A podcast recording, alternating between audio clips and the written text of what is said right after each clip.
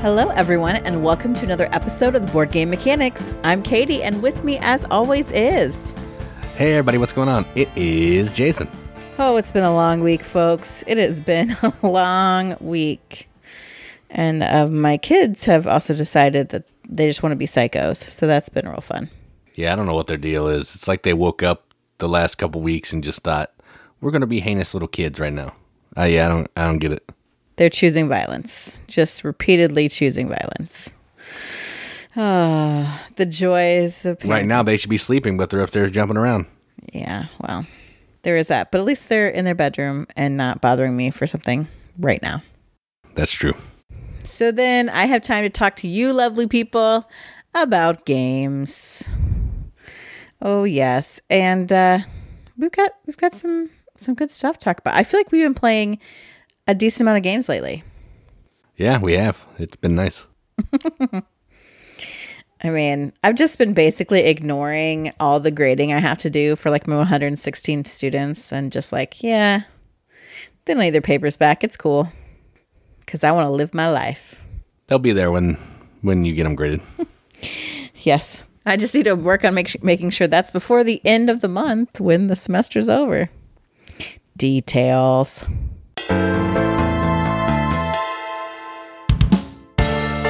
Right, well, let's talk about some news. And I've got two um, two games to talk about today that are very much with the the theme of spring because it's wonderful weather out there. Um, and I've got one from Backer Kit. That's right, Backer Kit. I don't know anything about Backer Kit. Um, my reporter in the field, Fan Zero, he brought this one to my attention, and it's a good one. And the game is called Wild Gardens. Uh, this is by the same company. I want to Rose say Rose Gauntlet, I think, right? I don't know. Yes, Rose Gauntlet. Um, that made Keystone North America, which I think maybe I talked about when it was coming out. Yeah, I think so. Sounds familiar. It does sound familiar. Um, one thing about this game, gorgeous. Such cute, pretty art. Very interesting. I like the look of the cards. Um, I like the look of the tokens. There's lots of really pretty stuff going on. Even the color palette, I really enjoy. So, this is kind of what appears to be in a lot of ways just from the outset, because again, I don't know how to use BackerKit uh, or the internet really, is a worker placement game where you are collecting ingredients because you're out in the wild garden so you are foraging for ingredients and you kind of move along this like the the game board is this really pretty garden path so you forage for those ingredients and then you are going to use them to cook recipes. And there's like really pretty interesting recipes actually like um like tea berry ice cream or um gosh I saw a bunch of really interesting ones. Noodle dishes like it's not just like oh I'm to make like a sandwich. Like it's it's not it's not like that. They're more interesting like actual recipes that you're like oh maybe i would want to make that which i i like like i mean it's light on realism obviously but like bra- black trumpet toast lion's mane cakes pine nut pesto pizza so really picking up on the items that you would forage in a wild garden out type setting which i think is a, co- a cool like thematic thing to do uh, then you're going to make that recipe and serve a guest. Um, and then you're, you're kind of matching what the guest wants with your recipe. And they give you um, some scoring, some special powers, which is cool. Then you can visit the library, which gives these really adorable books, which I feel like are like cookbooks that you can use. I don't know what you can use them for, but they're cute. Um, and I don't maybe they help you power up your abilities because you do that too. You get better skills in your foraging, in your cooking. So you can kind of go your own way with that, which I love. And then you've got like you rest at the end of a day and you can get bonuses for resting, which isn't that a great lesson for all of us to learn in life? You get a bonus in your life for resting. Um, and you can visit locations, and some of them are like Columbus, Ohio, and Bloomington, Indiana, which are very close to us. And I think that's really interesting. Uh, real locations that when you're at those locations, I think everyone goes there and you're foraging, they give you kind of special events almost that happen in that round based on where you are, which I think is like wicked cool. What's even more interesting, because I know a lot of our friends that listen to the podcast are solo gamers, that this game has a solo experience that's like a storybook. It's it's story driven, it's narrative um, to like kind of give this puzzle scenario um, to go with it if you want to play solo, which I think is really really cool.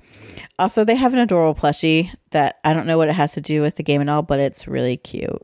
It's like this. It's called Little One. It's like this little fat seed bottom with eyeballs, and it has like a little flower for a head. It's really cute. It's adorable. Uh, completely unnecessary, but adorable. So, if you like the idea of like a narrative solo or really cool foraging ingredients bark, root, nut, leaf, aquatic fruit, flower, and fungus, beautiful color palettes, uh, general contract fulfillment kind of stuff, check out Wild Gardens on BackerKit. There are five days left on that campaign, and it's 50 bucks. Yeah, I, outside of what you said and just a little bit of research I've done, it, it looks good. Basically, by the box art looks amazing and the components look good. But yeah, I don't, I haven't really dove into the game too much. But what you said, the game is sounds pretty cool. So I'm interested. Yeah, I don't know what the library books do on the library board, but they're cute and I like them. Uh, the other game I want to talk about is awesome nature and foraging themed, but it's on Kickstarter. And this game is called Mycology. It's about mushrooms and fungus, which I love. Now, there's some people are like, ew, I don't eat this stuff. It's fungus. Yes, and it's delicious. Um, another interesting thing about this game is that it is created by a professor from the University of Toronto who specializes in fungi. I mean, if anyone is hearing mushroom jokes, if anyone knows about them, it's this dude. So uh, he also owns a biotech company called Sporometrics. Man, he's really into mushrooms. He is really into mushrooms. He also has been a, a consultant, a mushroom consultant for the Ontario Poison Center for mushroom poisonings. Dang and a medical laboratory on clinical fungal diseases. I mean, this dude knows his He's fungus. Legit. He He's is like the end, end all be all on mushrooms. He is Mr. Mushroom himself, James Scott. So in this game, which like I was like, oh man, gosh, this dude's really into mushrooms. It looks really fun. So you have this season board, which is very important because you can only collect so many mushrooms per season, and you need to collect um, the amount of mushrooms per season required uh, because that's how you end the game, right? So the active player rolls the dice. There's two dice. Um, if a seven's rolled, you advance a season token to the next season. So it's like this little rondelle of seasons. Um, and then with the other roles, you're going to collect a resource at the top of your board, which is kind of cool because it's stuff that you need to grow fungi, like um, wood rot or a plant parasite or dirt or poop or, you know, which I think that's really funny because it's what you need because then you're going to try to harvest mushrooms by using those um, resources. So you can collect mushrooms, they give you points, um, and you have to pay those ecology resources, and they give you like feast tokens. Um, and they're different. And then the mushrooms go into your basket, which is on your player board. And there's a basket for each season because in winter, not so many mushrooms. You only you have to collect one winter mushroom, two in spring, three in summer, and four in in fall, which is when there's a lot of mushrooms. But there are also poisonous mushrooms, which are very interesting. But you have to be careful. So they'll give you a poison token and it's like at a certain time. So, like the death angel mushroom will give you a poison token every time you collect like soil or poop. And you cannot get rid of them at get rid of the poison tokens that you have.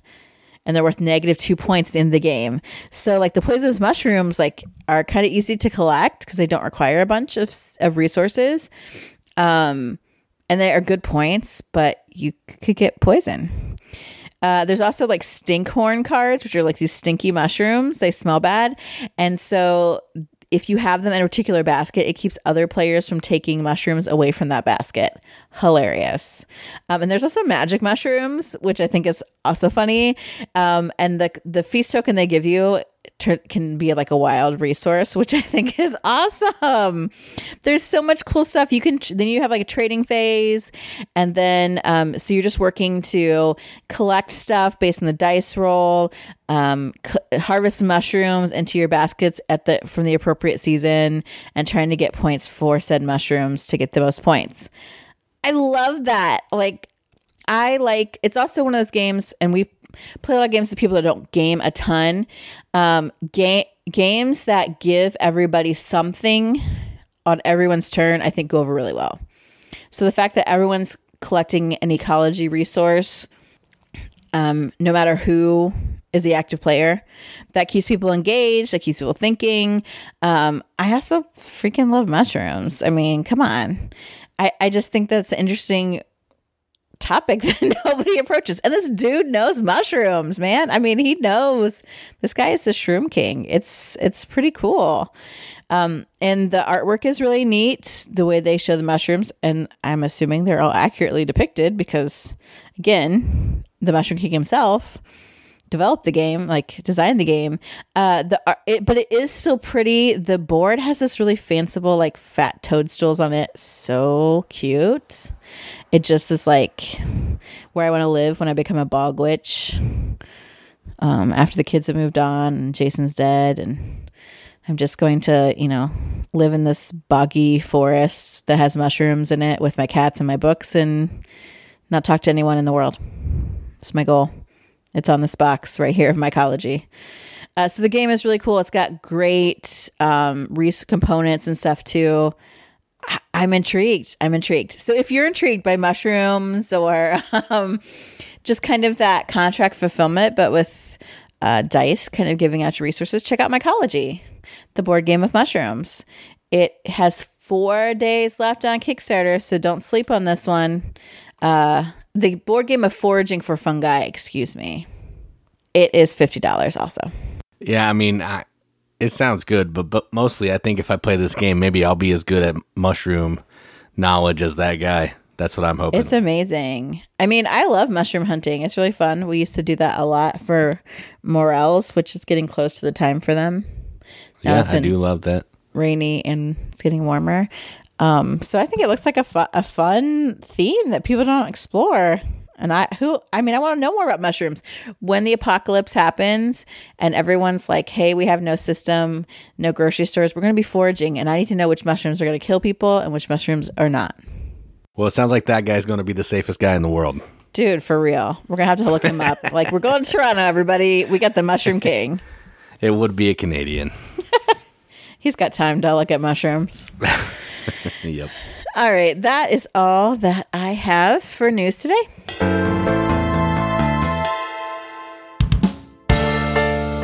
All right, so like Katie said earlier, we've been playing a lot of games. So we're going to talk about three today.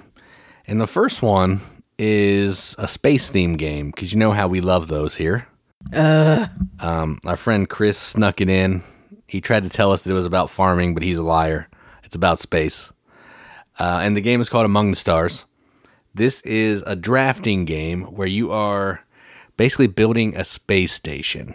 And it, it kind of feels Seven Wonders ish. What drafting means is, if you don't know, you're going to get a hand of cards, you're going to keep one, and then you're going to pass the rest of the cards to the player on your left or to your right, and you're going to keep going until all the cards are gone. And you're trying to get these cards situated in your space station to score points. Like some of the rooms want to be next to other rooms, some of them want to be next to like a reactor, some of them you have to spend these energy cubes to build, some of them are going to give you points at the end game for other people's um, stations for rooms that they may or may not have, whole bunch of that kind of stuff.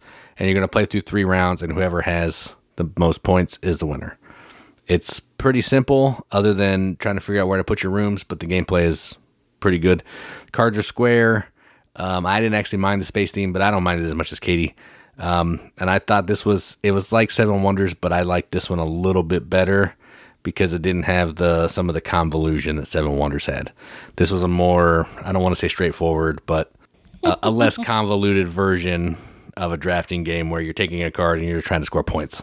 There's none of this, you know, fight the people to your left and to your right. Whoever has the most military scores points. If I get to this seven um, science first, I win. None of that. Just play a card, score some points, and it was a good time. So I enjoyed this one. How'd you feel about this space game? I mean, technically, there is some of that. Like, there are cards that say if no one else has this same card, you get points. I mean, sort of, but yeah, it's all at the end, though, right? Yeah. Yeah. Um, you know what? I I didn't mind it. I wish it wasn't space themed because I'm like, oh gosh, we're building a stupid space station. Like, there's so many other ways to do this theme, uh, to theme this game. But you know, I don't mind it. it again, it has that idea of whatever mechanic it is that I like, where you are trying to get the cards to like fire off of each other in order to make the most points. It was kind of restrictive though. Like some of the best cards, even like they're expensive, so that means that would kind of deter you from buying a bunch of them. But um you a lot of them are limited to only having one in your space station, which I thought was a little arbitrary of a restriction, but okay, whatever. Well, I mean, those are usually worth like eight points, though, right? Right. So if I have, but they were like the most expensive cards. So if I have the money to buy them, I should be allowed to have. Yeah. I mean, yeah, I can see that. That's true. I don't. Maybe I'm just mad because that's sort of what I wanted to do all the time. But I, I wanted to obliterate everyone. But uh, it, despite being a space game, and while I would have loved it to be a different theme, I still like that idea again because I, I like saying, okay, which of these cards is going to give me the most points, and how can I play it to to my advantage, um, using what I have, meeting like some overall in game goals as well, um, and again, going your own way, absolutely. Like I'm like, well, I don't, I'm, I don't really want military because I had a card that said for everyone who had more military than me, I got like two points. And I was like, dude, okay, leaning heavy into that. And uh, like Chris was like, I'm doing all military. I'm like, okay, cool. Like, I, I think that that, I like that because it's nice when, again, I love multipass to victory. And this game certainly has that. So yeah, I, I liked it despite being space. Well, there is a non space version called Fields of Green which is farming. I just don't know if he had that one or not. Not sure. Well, I would like to play that one because I like farms. Yeah, it's the same game, I think. It might be a little different, but it's just farming. I never get tired of farms. I, I love farming. It's a Midwest theme, I think. yeah. Space. And apparently ger- a German theme. yes. The Midwest of the German. Well, again, a lot of people that live in the Midwest are descendants of people that came here from Germany. So there's that. Yeah, that's true. That's true. All right, so moving on from space, we're gonna go back to I don't know. That was a terrible transition. We're gonna go to Middle nice Earth. job. and we played uh, a deck builder called Lord of the Rings Fellowship of the Ring deck building game. And this is from Cryptozoic, the same company that does DC Deck Builder and some of the other themed deck builders. They have an NHL one that I really want to play. Um, and this is it's sort of DC deck builder, but the twist on this one is in the deck of cards that you can buy cards out of, or whatever the term is. I don't know. I don't care. There's ambush cards that can come out and they will hit the person, the next player. So if I buy some cards from the deck, it'll come out, new cards will come out. If there's an ambush in there, then it hits the next player. There's also some event cards in that deck that cost zero that if you happen to get lucky enough and they come out on your turn, you can buy that for free, do what it says, and then it's out of the game, which is pretty cool. Um, yeah, apparently it's hard to find, but it's a really solid deck builder. It feels a lot like DC Deck Builder, but I like this theme a little bit better because Lord of the Rings is awesome. It's the movie Lord of the Rings, so it's got all the screen caps and all that stuff. But it was a great game. I enjoyed it and wouldn't mind playing it again. So, how do you feel about this one? Yeah, it made me really sad to find out this was like really difficult to get and like ridiculously expensive. Um, because I love good deck building games. And I know we played DC Deck Builder, but I don't remember it very well. Um, yeah, we played it a couple times. Really? More than once? yes. Crap. Maybe if I saw it again, I would remember. It's basically this one with uh, DC on top of it. I, I get that, but it's not jogging my brain. I don't know. Um, in general, I tend to be a Marvel girl, um, which is why I like DC deck builder is fun, I guess. I think I probably liked it, but I I did really enjoy this. Um, it made me want like I decided my summer reading is going to be rereading the books because I kept thinking, oh yeah, this is so great. I love Middle Earth and um, everything is not quite as dark in the Fellowship because it, it was there are um, versions of this game for all all the movies. I, I could have done without screen caps, I guess, because I would prefer original art or something um, based on the books. But the game was super fun because I love a good deck builder, and this IP I also really, really love. So it was good. I, I was like, Jason, come on, man, you got to find me a copy of this. Um, I don't think it's going to happen. Yeah, maybe in trade, probably. Just the first one. Those other two, probably not. But the first one, I don't care about the other ones. I just the first one's good enough for me. Yeah, it needs some of that quality art, like in the Lord of the Rings game, the co-op from Reiner Knizia with Fatty. I thought that's what you were talking about. So then I got really confused and you kept talking about the deck builder game. I was about to go, no, it's not. And then like, oh, he's no. talking about a different game. yeah, yeah. I actually like the art in that, but yeah, it's definitely not screen caps and more based on the books. Mm-hmm. All right, so next is actually probably, I think it's the newest game of all three of these, and yeah, I think it came out at the end of last year or early this year. I have no idea, but it's called Trekking Through History, and this is the third game from Underdog Games. It's in like the trekking series, I guess. There was Trekking the National Parks, Trekking the World, and now Trekking Through History. There's also Her Story, which is adjacent to this. And in this, what you're trying to do is you're trying to build a timeline of different events in history that you have visited. That's kind of the theme. And the way that it works is you're, you're you have this piece on this um, like clock that has 12 hours on it, and you're going to be acquiring cards. Each card has a time cost, and you're going to have to if you take a card, usually the better they are, the more time they cost. You have to move your your little stopwatch around the the hour tracker that many spaces. But there's also these gems that you can use to decrease the amount of time spent. When you take a card, it's also going to come with some kind of bonuses, which are these little tokens. And what you're trying to do with these tokens is put them on this little board you have in front of you. I forget what the it's called like an itinerary, I think. And basically what you're trying to do is just fill in rows and columns to score points. So you're trying to build a timeline with as many cards as you can, always going a higher date, a, a more recent date than the card before it and getting those tokens to fill out those um, those bits in your itinerary.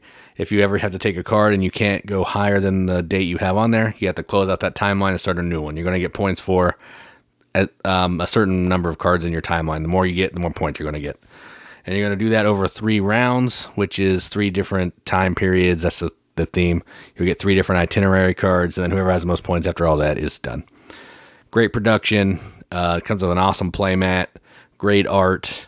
Um, I think the game's kind of a little too simple, uh, but it's it's okay to play. It's real quick, and I I don't hate it or anything, but I would like it to be a little bit deeper. I think, but other than that, I enjoyed it. So, how do you feel about trekking through history? I really like this. Um, my one complaint really is it's too short because I like it so much that I wanted more of it.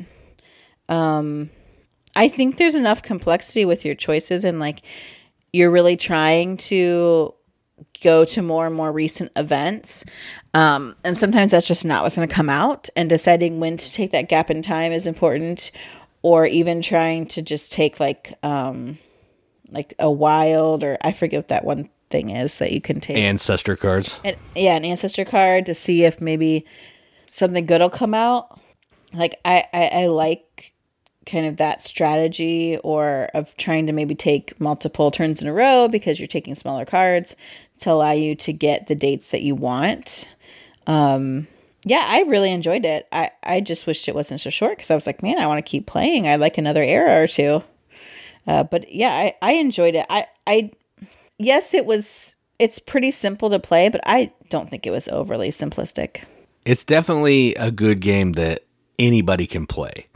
That that's what I like about it. You can play this game with anybody, and you know if you've played Timeline, mm-hmm. I think you could probably bump up to this game and be okay. It's that kind of deal. Um, so that I do appreciate, and it looks fantastic on the table. It does. So, it. Yeah, it's it's a solid game. It just it's not something that I'm gonna want to keep bringing out over and over and over. But I'll play it if somebody wants to. Well, and some of the cards are funny. Like one of the events is like uh, compare your height with Napoleon or something. Oh yeah, yeah, that is funny. That's really funny. Yeah. um, yeah. All right, so those are three games that we played. We will keep going. All right, so we teased a little bit in our last episode that we are going to have kind of, I don't know, bookend episodes, if you will, when we discussed deduction uh, in our last episode. Which, if you haven't listened to that, uh, go back and hear me rant on and on about my deduction skills and how much I love playing Sherlock Holmes. Uh, otherwise, uh, we thought we'd talk about completely separate social deduction, which in some ways is similar in that you are trying to figure out through process elimination in many ways who is a certain type of person like us has a certain role um but yes it has that element of a lot of player interaction of reading other people um and this is jason's favorite game type i mean he Oh, yeah, I love it. it. I could have made a top 1,000 of these. So since he loves it so much, I thought I'd let him kick off our top three favorite social deduction games. Yeah, so I don't really like these games. Um, I prefer games that actually have more game to them. I don't. I'm not good at judging people's like um, bluffing and mannerisms. It's just not how I work. But there are some that I like. So let's talk about a few. And just a side note: Blood in the Clock Tower will not be on my list. Sorry. so my number three is actually, I I don't know, of all the ones on my list, probably the one I played the most. Maybe except for one on yours um, and it is Secret Hitler. And this is it's a fairly simple game, so don't let the theme dissuade you. What this is is it's a a game where people are going to be on different teams. There's going to be liberals, which are the good, the good side, and there's going to be fascists, which are the bad side. And in that fascist side, there's also a role of Hitler, which is an adorable little dinosaur. So you're not actually Hitler; you're a cute little dinosaur. And what you're trying to do is the if you're the fascist, you're trying to pass enough laws. And the way the game works is someone's going to be chancellor, I think, or president. I'm I'm not sure of the roles, and they're going to take a couple tiles off the top of the deck, and they're going to give some to the player on their right. And what they're trying to do is they're trying to get the laws that they want passed, but you're also trying to play the table and make it seem like you didn't have a choice in giving the tiles that you did to kind of bluff some of that stuff out. And the goal of the game is the liberals want to kill Hitler and the fascists want to get Hitler elected chancellor, I believe. And once one of those things happen, the game is over. This game is just crazy. It always causes like crazy stories. You've heard about me calling Katie a lying piece of trash numerous times. It happened in this. It's fantastic. Not a game I want to play all the time, but when I do play it, I have a great time. And the components are fantastic in this. Nice wooden like plaques, wooden um, like legislation tiles, all that kind of stuff. So good. I like it. My number three, Secret Hitler. I like this too until my husband, who happens to be Hitler and who I called out straight away, calls me a lying piece of trash in front of our church friends. I don't know if you know this or not, but Hitler was ruthless. So I'm just getting into character. He was a lying piece of trash, which is what I said that you were the lying piece of trash. Yeah, yeah. But I do know a lot of people don't play this game because of the theme, but don't let that dissuade you. The theme is kind, you know, it's social commentary kind of, but the game is really good. Super good. Yeah, it doesn't really dwell on it other than it's a name. It it doesn't. but you can also do the print and play for Secret Voldemort, or if magic Secret Emperor Palpatine too. I if magic think, or- offends you, yeah, try try try one of the many other reskins. Yeah, I really like this game. Um, I haven't played it since I had a bad experience with some poo poo heads. Oh yeah, I didn't play that, did I? No, Okay, I was like, it wasn't me, was it? But I do remember you telling me about that. I it think. wasn't you. And I was like, seriously? like they acted like the game was the hardest thing they'd ever played in their lives. They didn't know what to do. Yeah, and, And- that's what's hard. That's what's hard with these games is the people have to get into it or they're not fun because the games are u- normally pretty simple. It's the interaction among the players and they can really ruin it. Well, evidently, I thought these people were fun, and that was my mistake because they were not. they weren't at all. I was like, what a waste of my time. Yeah, that'll do it. My number three is one that I really enjoy, and Jason does not like for some reason. Um, but I, I I've played it a decent amount, and maybe that's why he doesn't like it, as we played it quite a bit because I really loved it. And that's Deception, Murder in Hong Kong. So in this game, you have someone who is the forensic scientist, I believe, or something like that. A name similar Yeah, to that. yeah, I think that's right. Yeah, and um you have someone who is a murderer. Uh and sometimes depending on your player count there's an accomplice and a witness and there's some other assorted roles that can be handed out depending in this place up to kind of a large group. Um in front of everyone are sets of cards. There are cards that are um weapons cards and cards that are evidence that's left behind so what happens is the everyone closes their eyes. The murderer will point to two objects in front of someone that, or in front of themselves. Yeah, in front of themselves. That will be the weapon they used and and the evidence left behind. So then it becomes the forensic scientist job to use these tiles and these bullets to try and help the other players figure out what those things are. Now, sometimes these tiles don't even make any sense. They don't relate at all, and you're just doing your best, and you can't talk, and you're just trying, man. You're just trying. So, and then uh, the other everyone else can use their token to accuse and like solve what they think is um, both the evidence and the weapon to catch the killer. I think it's fun. Um, I love I love being the forensic scientist. That's my favorite part because I think it's really interesting. Like, how do I guide these freaking people who don't seem to understand what I'm trying to get to to get to the actual evidence? Um, sometimes they're like, don't understand that I'm their friend. I'm working for them, not against them. um, but I think it's fun. I've been the murderer before. The last time I played this, um, I also had not so good experience because I played with someone who was like, "Oh, I know you. I know your tells. You're the killer." Like outright. And I'm like, "That's not how you play the game. You're just to figure out the, the things." And also, no, you don't know me. You think you know me, but you don't know me. So I was really irritated um by that I do hate play. people like that. They get on my nerves. It was annoying. I'm like, what the heck is wrong with you? Um, but the game itself, I think, is really fun and it can suit a lot of people. And it's not like again, the deduction is not overwhelmingly hard. And you can kind of work together and you're talking it through it with people like, what do you think that means? Like, okay, well, if it's related to technology, like there's this wire over here, there's this fax machine. Um, what does that even mean? Like trying to get get those all those things to kind of go together, I think is is cool. So I really like Deception, Murder in Hong Kong. Yeah, I think I played it once as the like clue giver or whatever that role is, forensic scientist, and I do like that better in this one. Uh, I don't know. It feels like there's more game there. The other one, because this game really is just people arguing with each other trying to prove their point. That's the whole game when you're not the forensic scientist because there's no bits to move. There's none of that stuff. It's just looking around at the stuff and trying to sort out, you know, shout at people and figure out what's going on.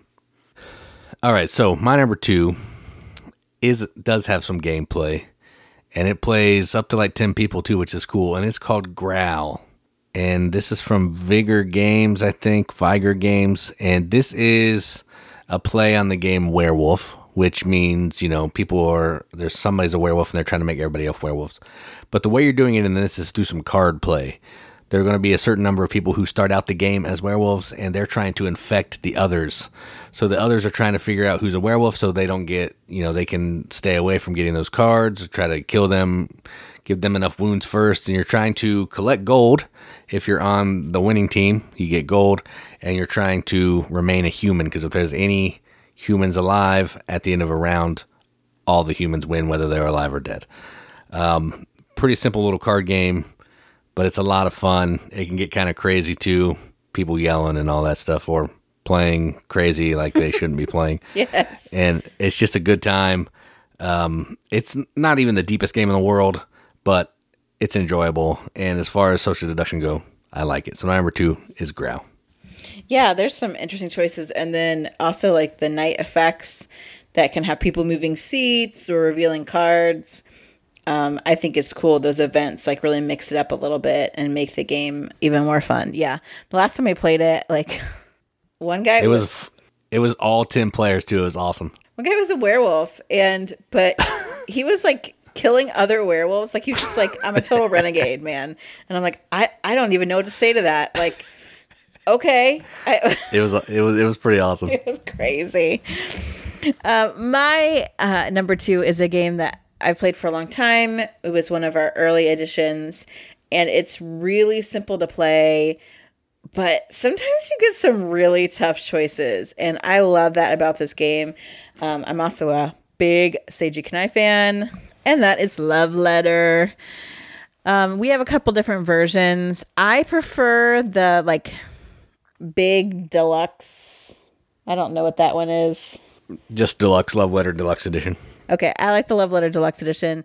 I like the like tarot size cards. It comes with sleeves. They have the letters on the back. That's cool. Um, it's got like two like almost two different sets of cards possible for each number, which I think can mix things up a bit if you've played just the basic version a lot. Uh, but the basic version is great because it's just a small little bag that can go, you know, in your purse and you can play it like while you're waiting to be seated at a restaurant or while you're waiting for your food or something. Because all you're doing is drawing a card and playing a card. That's right. That's it. Um, but part of it is you're trying to figure out who what card everyone has in their hand. Because everyone wants to end with the highest card so that they can get their love letter to the princess.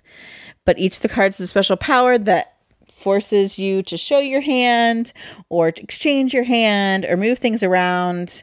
Um, it just, it's so simple in execution, but just brilliant. Um, and the artwork is cool. It's just such a good game. So it's my number two love letter.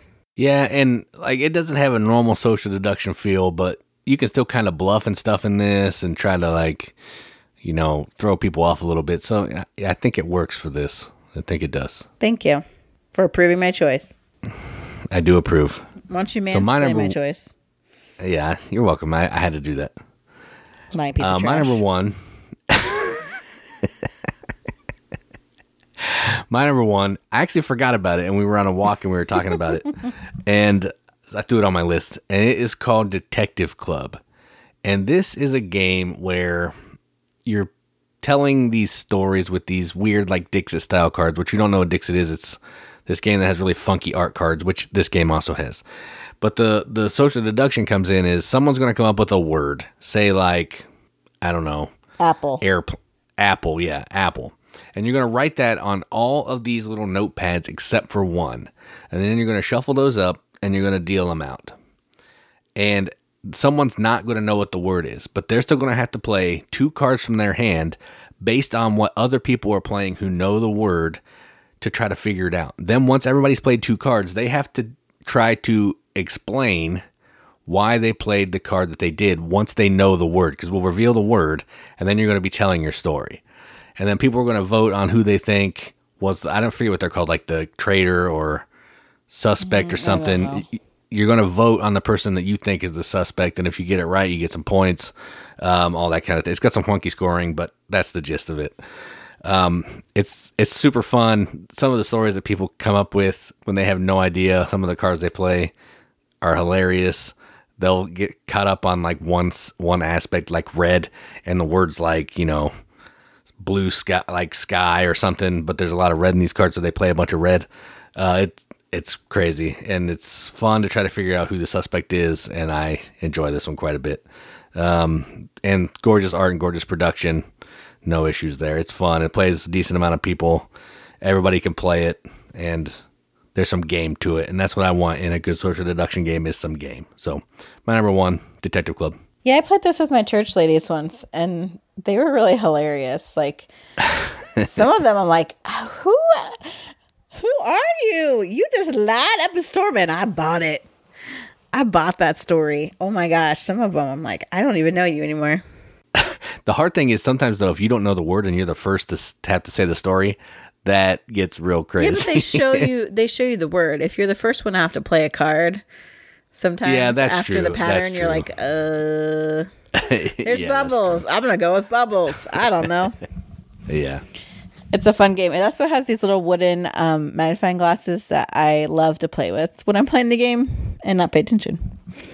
So there's that. Uh, my number one, Jason had put this whole group of games on his list, and I'm like, seriously, we can't do that. Um, but I want to talk about my favorite of the group of facade games, who are local peeps, and we love to support them. My favorite social deduction game from them is Hollywood 1947. Is this out yet? Is this like a tricky one? Am I should I? Uh, it just got off Kickstarter, so it, it just hasn't. It's in the process. Sorry, everybody, but I'm telling you, you want this game, right? Um, this game is about Hollywood, kind of during like McCarthyism, the Red Scare.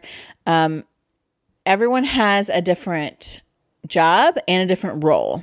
So you can be a commie trying to get commie propaganda movies made.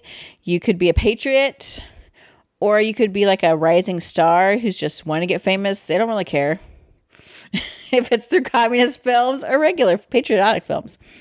Um, and then everyone also has a job, and the job kind of gives you special powers that you can use um, during the game. So you are rolling to try to get the ability to add cards to the movie, um, and those cards kind of dictate the agenda of the movie. Uh, the different types of movie themselves also have kind of their own leanings as well. So you're trying to use your special powers to get them to lean your way, um, and and not really let other people know you're leaning because they will try to take you down um, if they're against you.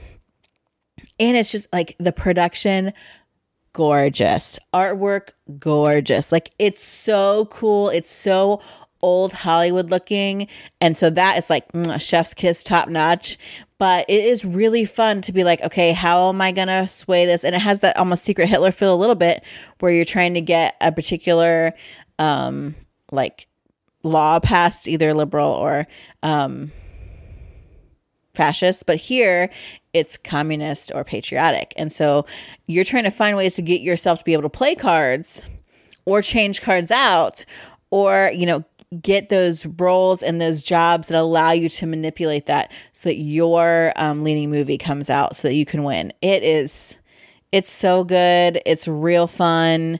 Um, I, I feel bad that like it's not out. Um, but Facade Games, very reasonably priced, uh, amazing production quality. It will look so good on yourself. So when it hits retail, you definitely want to get it if you like social deduction. Uh, my number one, Hollywood, 1947. Yeah, and if you can't get this one, just find any of the other ones. They're all really good. They all have great production. Um, the company's really good at like taking party games that everybody knows and kind of like twisting them around a little bit. That's what they do, and that's kind of how this one feels, like Katie said. But yeah, if you see any of them, pick it up. You will not be disappointed. They play a ton of players, and they're just good times. Yeah, I'd say Hollywood 1947 is my favorite. And then maybe like Bristol, and then Tortuga, and then Salem. I'd say Deadwood is my least favorite. Yeah, Deadwood's my least favorite too. The other ones are all around the same for me. I like Hollywood 1947 probably the best as well. So, those are our favorite social deduction games. To be honest, I had a little bit of trouble putting this list together simply because um, I prefer straight up deduction. Like, I had tons of games on that list. And honestly, for me, I play a lot of deduction games as if they're social deduction, which I realize doesn't make sense. But I'm watching how people react to the clues they find. Um, like maybe where their hand is when they're marking a certain paper if they are marking something when two other people are exchanging information and it lets me know that they have some information.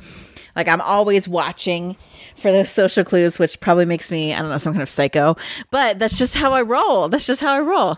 Uh, so for me, I'm like, well, a lot of games are social deduction, even if they aren't labeled social deduction. So I, I had a harder time. Also, we don't really play a ton of these because, again, Jason doesn't like them uh, because again, watching people interpreting their like body language and facial cues, not his strong suit, not his wheelhouse. Um, we probably should do like a couple episodes about the games that he really does like, since he like entertained me with deduction and social deduction. Yeah, what would it be like? Oh, v- best It- games. Italians. Yeah.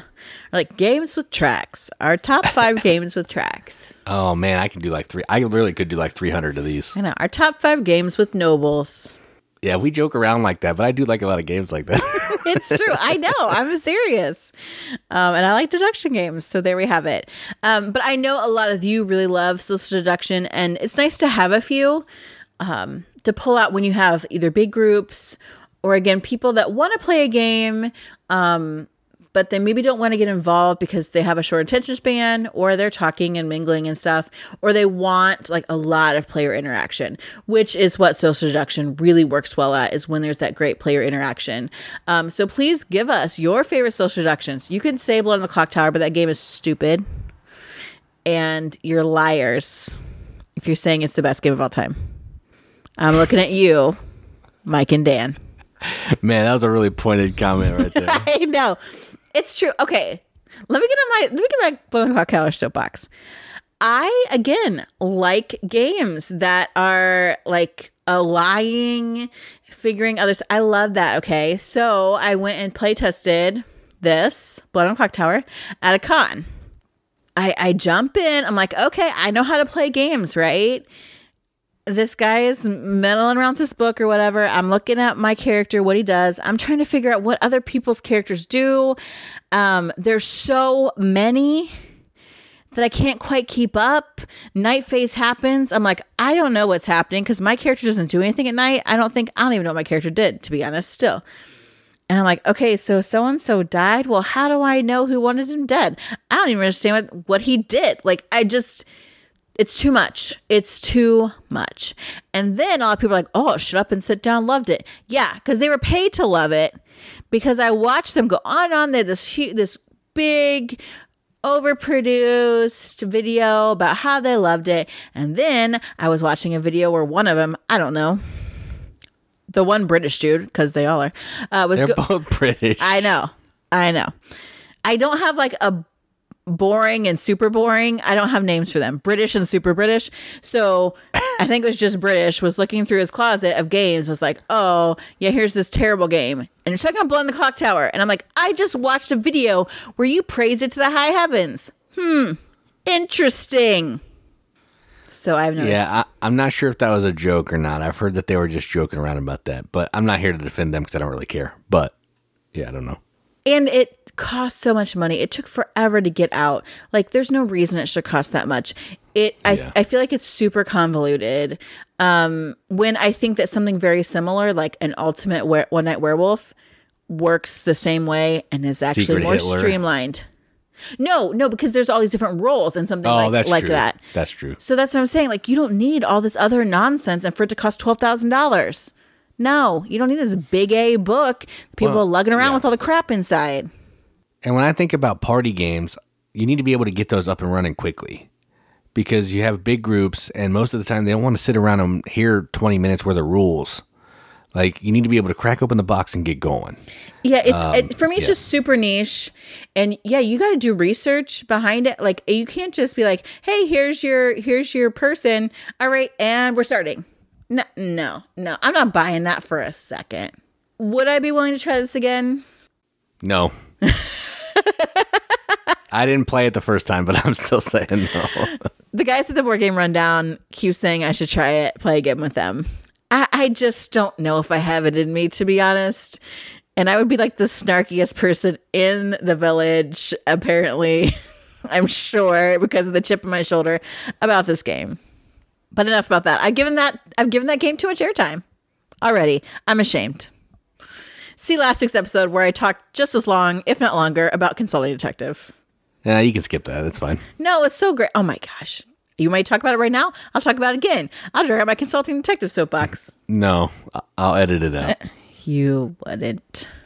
It's too much work. You're right. You're right. Okay. Anyway, so this seduction. Tell us about your favorite games you know all of our social medias. We check them often. We love hearing from you guys. Um, we're getting awfully close to con season. So if you are, you know, longtime listener, first time commenter or something, and you're going to be at a con, let's hang out, man. Let's play some games. Uh, let's exchange stickers. I don't know. Let's get to know each other. I know Jason doesn't want any of that, and I'm just throwing it right out there. Yeah, if you see us at a con, you can talk to Katie. Jason will stand awkwardly beside, like, "Hey." I will stand awkwardly beside and just keep browsing games. That's what I'll do. That's that's actually true. That's super yeah, I know. I'm, I'm I'm being truthful. Yeah. Um, but yes, we we really like talking with you guys and hearing from everybody what you're playing, um, what you're doing, how you feel about games, because that's what we really care about. Talking about games, playing games, recommending games. Yep, I agree. And we've been playing more games and it has been nice. I am enjoying it. I do have a stack. I'm just looking around back here. There's a stack of review games that I got to get on. It's getting uh, it's getting kind of uh, it's going to overtake the back room here. Yeah, it's like my stack of papers waiting to be graded. yeah, so you'll get to those. All right, well, it's getting late and I'm getting crazier by the minute. So I've been Katie. And I'm Jason. Keep gaming, everybody. Keep gaming.